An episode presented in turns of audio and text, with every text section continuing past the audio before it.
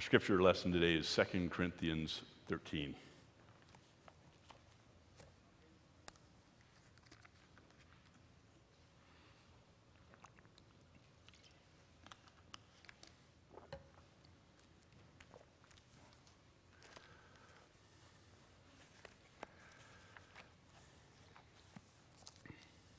Did I say Corinthians? And no one yelled out at Samuel, or did somebody and I didn't hear it? it's 2 Samuel 13. Hear the word of God. In the course of time, Amnon, son of David, fell in love with Tamar, the beautiful sister of Absalom, son of David. Amnon became so obsessed with his sister Tamar that he made himself ill. She was a virgin, and it seemed impossible for him to do anything to her. Now, Amnon had an advisor named Jonadab, son of Shimeah, David's brother. Jonadab was a very shrewd man. He asked Amnon, Why do you, the king's son, look so haggard morning after morning? Won't you tell me? Amnon said to him, I'm in love with Tamar, my brother Absalom's sister.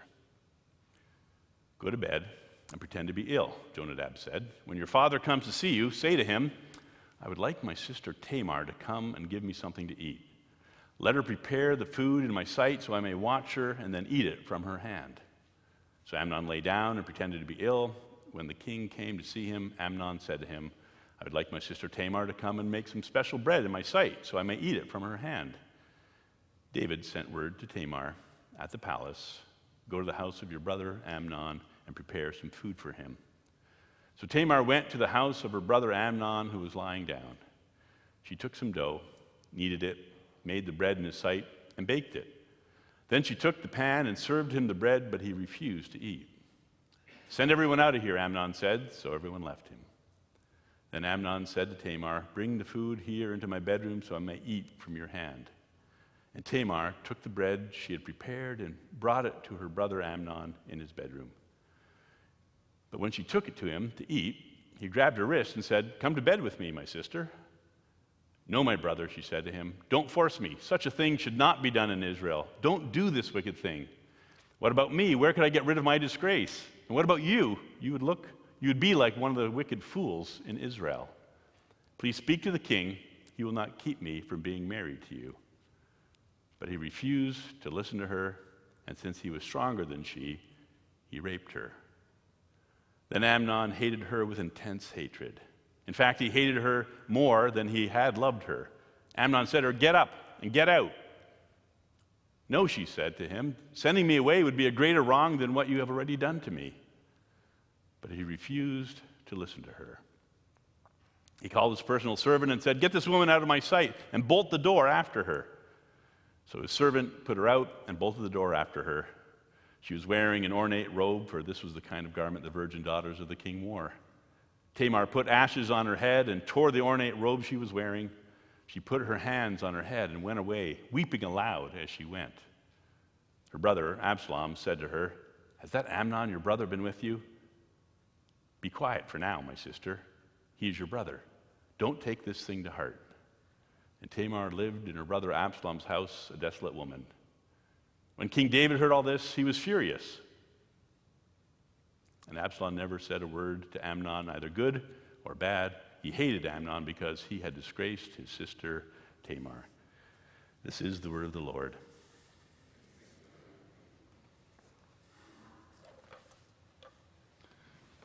Sometimes I might say to you, encourage you to say, This is the word of the Lord with a little more enthusiasm, but I'm pretty cool with you not doing that today. Hmm.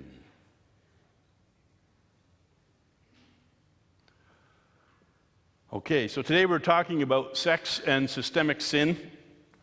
Um, I wrote systemic one because it alliterates nicely. It starts with S like the other words in that little title.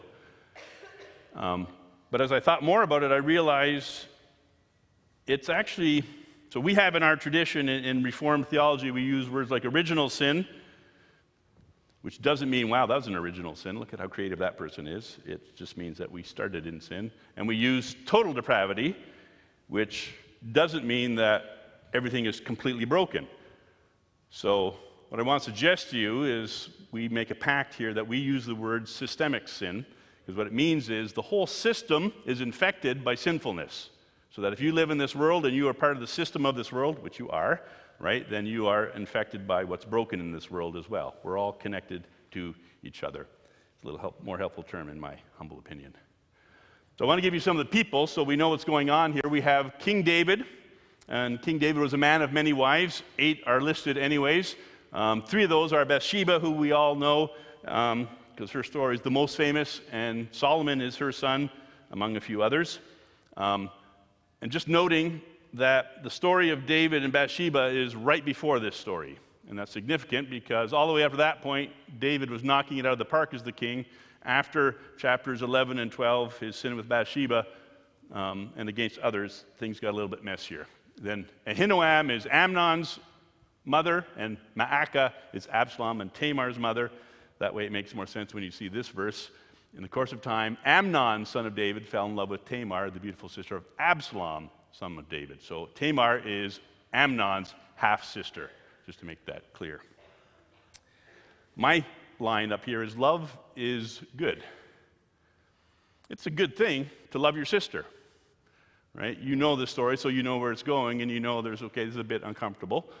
But loving people is good. That's kind of the main message of the Bible. Love God with all your heart, soul, and mind.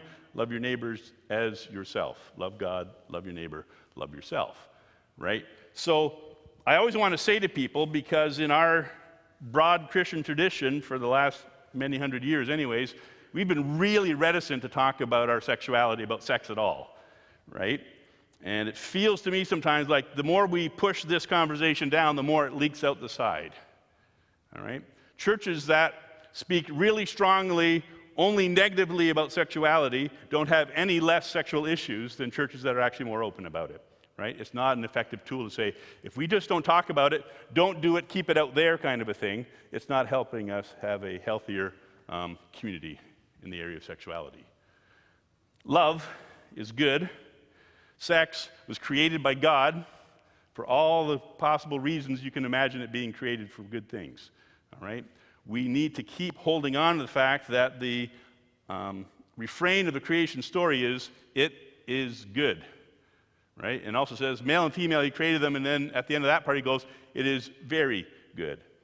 Right? And I always want to remind people whatever you've struggled with and learned about or dealt with, the very fact of sexuality and your desire for somebody else in a loving way is God's design for you. So, whatever else you learn in this message, don't learn to panic about being a sexually attracted person. That's all of us, right? What we need to realize is what are the boundaries, what are the guidelines, and how do we walk through this journey? It's a good starting place. It's okay to love your sister. Obsessed, that's where we get into trouble, but with boundaries. So Amnon became so obsessed with his sister Tamar that he made himself ill. Right? He was, so imagine imagine there's something in your life, maybe you've had this experience, right? Someone or something in your life that you're so excited about that you're not functioning really well anymore because all you can think about is that person or, or that opportunity or whatever it is that you have become obsessed with, right? That in itself is also a reasonably normal human experience to become really excited to the point of being obsessed about something. And in this circumstance, so far, she was a virgin and it seemed impossible for him to do anything to her. I don't know about you, but that's a horrible way to say that. It's like the writer of this story is saying, we're just waiting for him to have an opportunity. If he just had an opportunity, right? Just remember, this story was written many, many years ago in a different culture where they would be a little more blunt about this. I'll say that much, anyways. So, he's obsessed with her, but the boundaries are keeping him from doing anything with his, his obsession if you are going to be obsessed about something, it's good to have those boundaries that keep you from doing anything negative with it. So we'll at least give him that much so far. Then more family. Now, Amnon had an advisor named Jonadab, son of Shimeah, David's brother. There will be a test on all the names later, by the way. And Jonadab was a very shrewd man. The simplest translation of that word shrewd is crafty. And I'm so excited because I thought for sure it'd be the same word in Genesis 3 where the serpent is more crafty than all the other animals, it's not the same word. Of all the things for Hebrew to have a lot of words about, it's shrewd and crafty.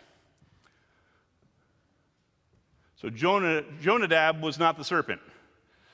He was just a guy who knew how to get you to the place where you needed to go, and he'd give you a strategy to get there. The fact is, he's using it for a negative purpose here, but being shrewd, all in and of itself, of course, is not a bad thing.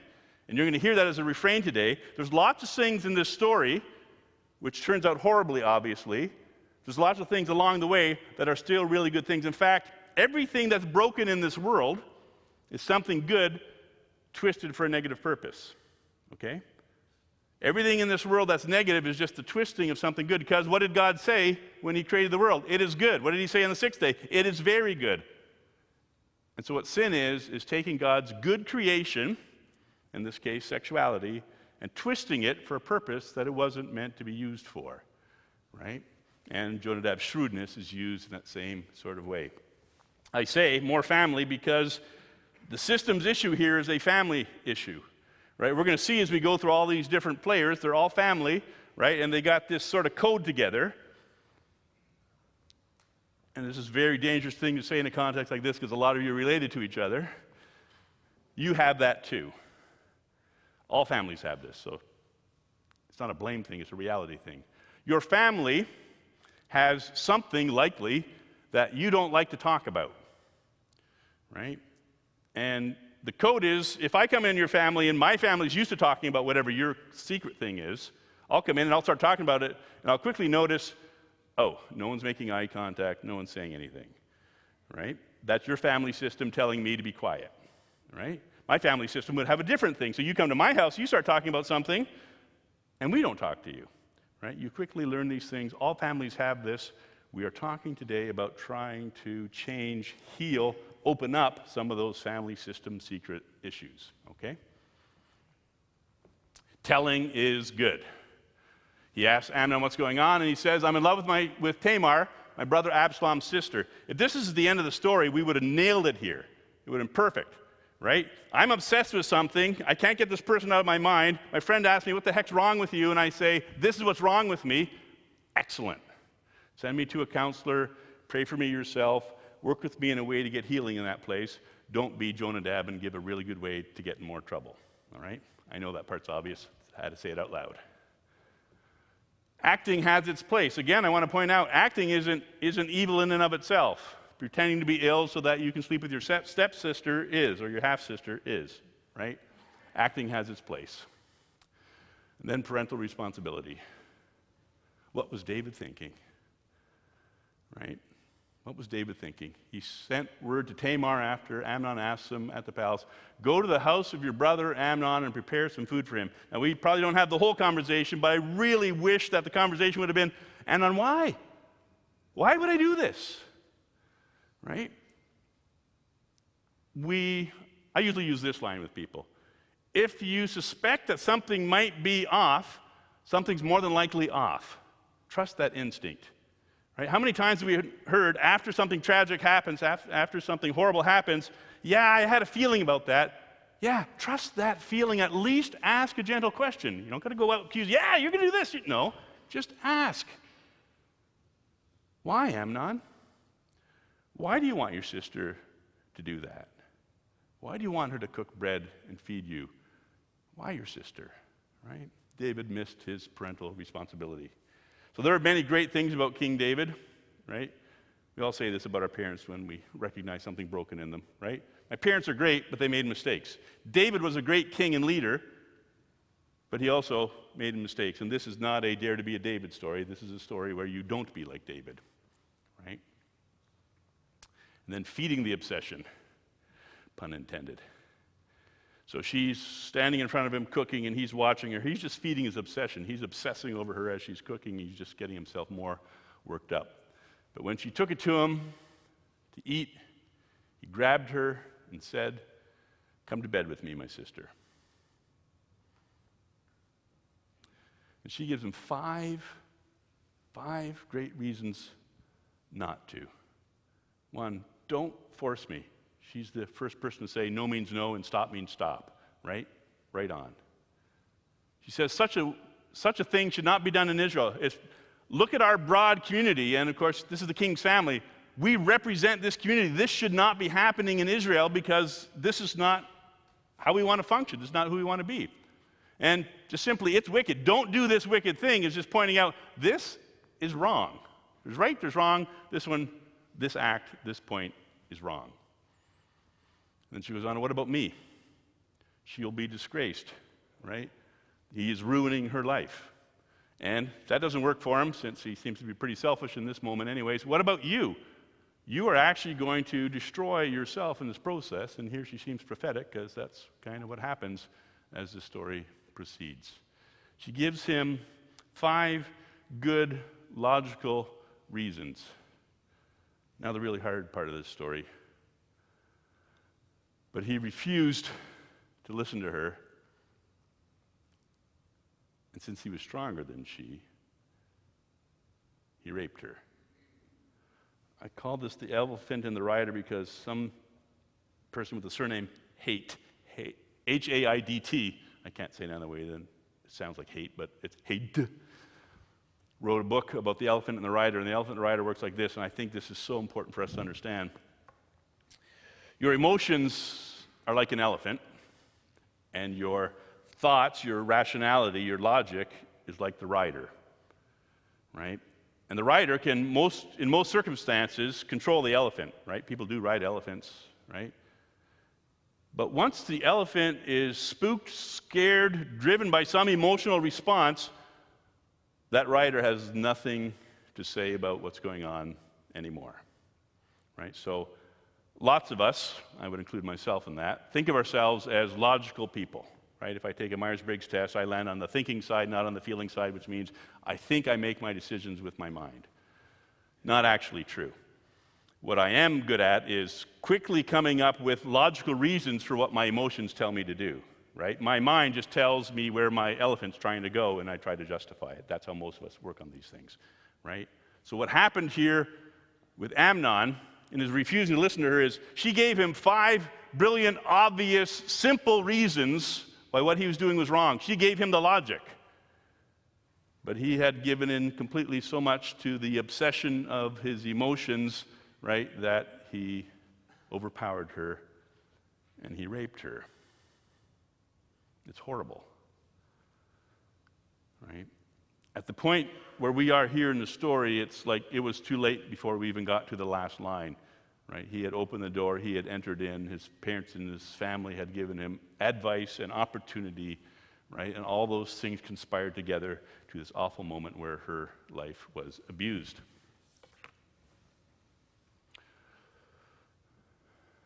It wasn't love, and don't blame the victim. Then Amnon hated her with intense hatred. In fact, he hated her more than he had loved her in the Hebrew, because Pastor Brady used Hebrew last week, I got to start using Hebrew now. In the Hebrew, it says, Then Amnon hated her with a hot hatred. In fact, his hate for her was stronger. No. Anyways, there's four hates in there. It just says hate after hate after hate after hate, right? It, it's, it's horrible writing because he has no variety in his words. It's the exact same word over and over and over again. They're just piling it up so you recognize this crazy moment. So here's Amnon, absolutely convinced that he is in love with his sister, right? Playing out this whole scheme. And the minute the horrible deed of rape is over, he hates her. Well, it tells us clearly it wasn't love. Because love has the best interest of the other person in mind. And this was selfish. This was just about him right? And he hates her because she's just given him five good logical reasons, right? And once he's calmed down sexually, he no longer is emotionally all tied up, and he's now got logic back, and he goes, I now have five reasons why that was the horrible thing to do. He knows, right? And so he kicks her out. That's blaming the victim. She made this happen, so if I just get rid of her, right, it's her fault. It's the same idea as a hijab, right? If women just didn't look beautiful, men wouldn't lust after them. That has no logic to it, people. Not picking on other religions, just saying that kind of a thing has no logic to it. Then the next sin, because this is what happens. Once you do one big thing that brings shame on you and you don't want to talk about it because you know how wrong it is, right? You need to do other things to try and, try and cover that up. So he tries to send her away and she says no. I'll explain that in a second. Sending me away would be a greater wrong than what you have already done to me. Now, I'm not selling this idea. I'm just telling you that this is the Old Testament biblical idea. She, he's supposed to take her as his wife now, right? We're not using this rule. It comes from the Bible, but we're not using it, okay? Just to be really clear. But in that, look it up in Leviticus, right? If a man rapes a woman, he's now responsible for her right? Whole different culture, whole different world. That's why we're not doing it, right? But she's saying, at least obey this rule. You messed up a whole bunch of other things, but at least obey this rule and take care of me because she has been now put out, right? She's left on the street, is really what he's done to her. So it starts to multiply, starts to grow. And her response is a brave and bold one, I must say. Tamar put ashes on her head and tore the ornate robe she was wearing. She put her hands on her head and she went away weeping. Why I think this is a brave, bold move. She's proclaiming what has happened. She's proclaiming that she's been disgraced. She's begging somebody to ask her what's going on because that's how you would do that in her culture, right? I don't know if you're aware of this, but most often, if somebody is raped, the last thing they want to do is actually confront anybody, tell anybody. There's an instant feeling of shame that unfortunately happens, right? And so I want everybody here and everyone listening online to know this is the brave, bold move you need to make. If something happens to you where you are abused in any way, as much as shame tells you to keep that a secret, as much as the perpetrator tries to tell you this is our little secret, tell someone. Tell someone. And hopefully, you, you hearing me and my voice say that to you today, if you need someone to talk to, I am here for you. Right? Tell someone. Anytime, anytime even a parent says to you, This is just our little secret, tell the other parent at least find a safe adult you can talk to, find a safe person in life you can talk to, and make sure that if the secret is meant to be a secret, it's an okay secret to have. And this is messed up on so many levels. Let me try and find them all for you. Her brother Absalom said to her, Has that Amnon, your brother, been with you? So he sees her, sees that she's disgraced. And my first question is, How does he know? How does he know? Is he complicit enough in this that he was aware of what was going on and didn't stop it? Messed up piece number one. Be quiet now, my sister. That's just wrong, right? For all the reasons I just said when you meet a victim of abuse, you don't tell them to stuff it down. They got that instinct all by themselves. You help them find a way. You actually need to say, Tell me what happened. And you need to find the right person to help that person walk through whatever has happened in their world. Be quiet now, my sister. And this is the hard one. He's your brother. He's your brother. This is that family thing again that family systems thing where somebody in the family says, we can't let people know about that, because if people know about that, we are going to be shamed. Right? And the only way to pass through shame is by bringing it to the light, bringing it into the open, having confession and forgiveness and healing and restoration and all the things that need to happen of that. It does not get healed by pushing it down. Family after family, culture after culture, church after church has tried to push down broken things that have happened among them, and it always will leak out the side because truth will find its way. Don't take this thing to heart. You've got to be kidding. Is there any possible way that the victim of rape wouldn't have their heart affected by what's happened to this, happened to them? Right? It doesn't matter who tells you not to take it to heart that doesn't stop you from feeling that and having experienced that. And anytime, especially those of us with authority, try to tell people not to feel, experience what they've experienced, right, we are hurting them further. Right? We're blaming and hurting the victim. Absalom's response is just a perfect example of how not to respond to somebody who's gone through a tragic experience. So I want to say that this, that Tamar lived in her brother Absalom's house as a desolate woman, her life was ruined. This happened because of this. When David heard of this, he was furious.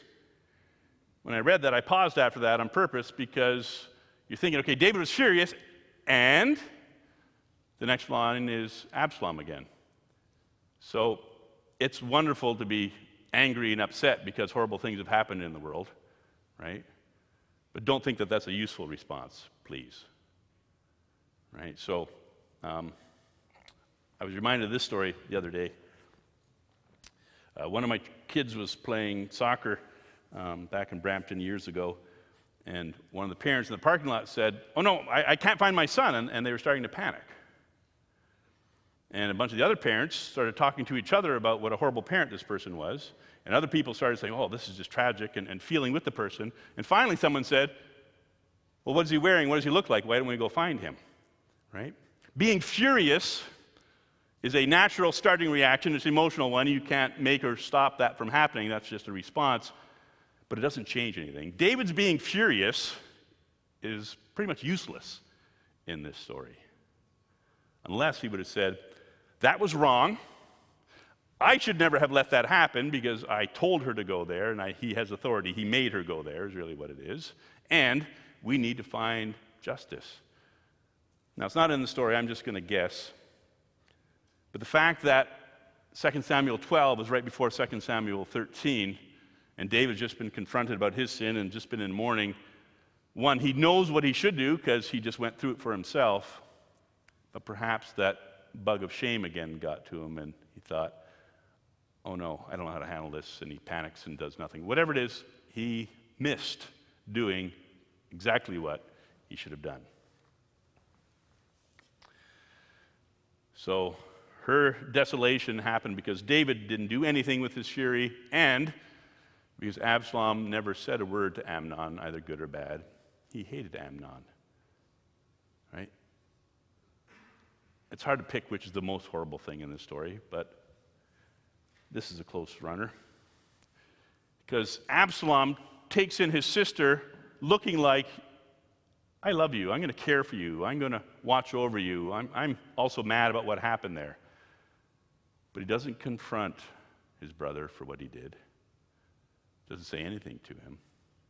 In fact, he takes this as this personal opportunity to hang on to this anger against his brother and spoiler alert, in the rest of the chapter, he kills that brother. So he just multiplies the horror of what's gone on in this family, right?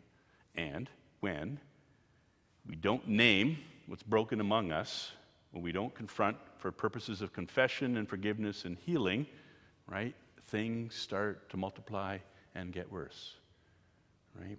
What we need to do as we become aware of the brokenness that's in our world, it was in the king's family in Old Testament Israel, it's in our family still today. We need to name it in healthy ways and confront it and bring it to a place of healing. In fact, you may be surprised to know that's my conclusion slide. Systems like sin kept secret. Systems like it when sin is kept secret. All right? Every family system prefers that nobody knows what's wrong with us, right? It's a natural response, it's just not a healthy one. Every church community loves it when everything looks fine and nobody knows what's secret and what's broken among us. Systems like sin kept secret. The Bible is about sin coming into the light and being forgiven. Keeping it secret and forgiving are not the same thing. I know you understand that. I just need to say it again and again because our gut reaction is we better not talk about that, right? The healthy response is we better find a healthy, proper place to talk about that. We need to start with honest, healthy exposure. Honest, healthy exposure. The statistics on how many females um, are sexually abused in our culture are horrifying. I don't have them at my fingertips. It's just way too high.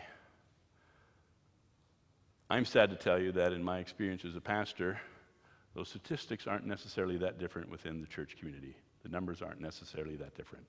I have, even if I had done this once, I have walked with way too many people who've been hurt in this way. And some of them have shoved it so far down that I knew before they did that they were sexually abused. We need to keep working on the wonderful processes we have in place here, the policies about safe church and all those things. We need to be vigilant as families, right? We need to ask good questions of each other. We need to keep what's broken in the light so that forgiveness and healing and restoration can take place. Jesus in John 12 says, I have come into the world as a light, so that no one who believes in me should stay in darkness. For any of us who has a dark secret, the simple urging always is bring it into the light. If it happened to you, or you were on the doing end of something horrible, right, bring that into the light because this is a place where we can bring healing and restoration through forgiveness in Jesus' name. Amen.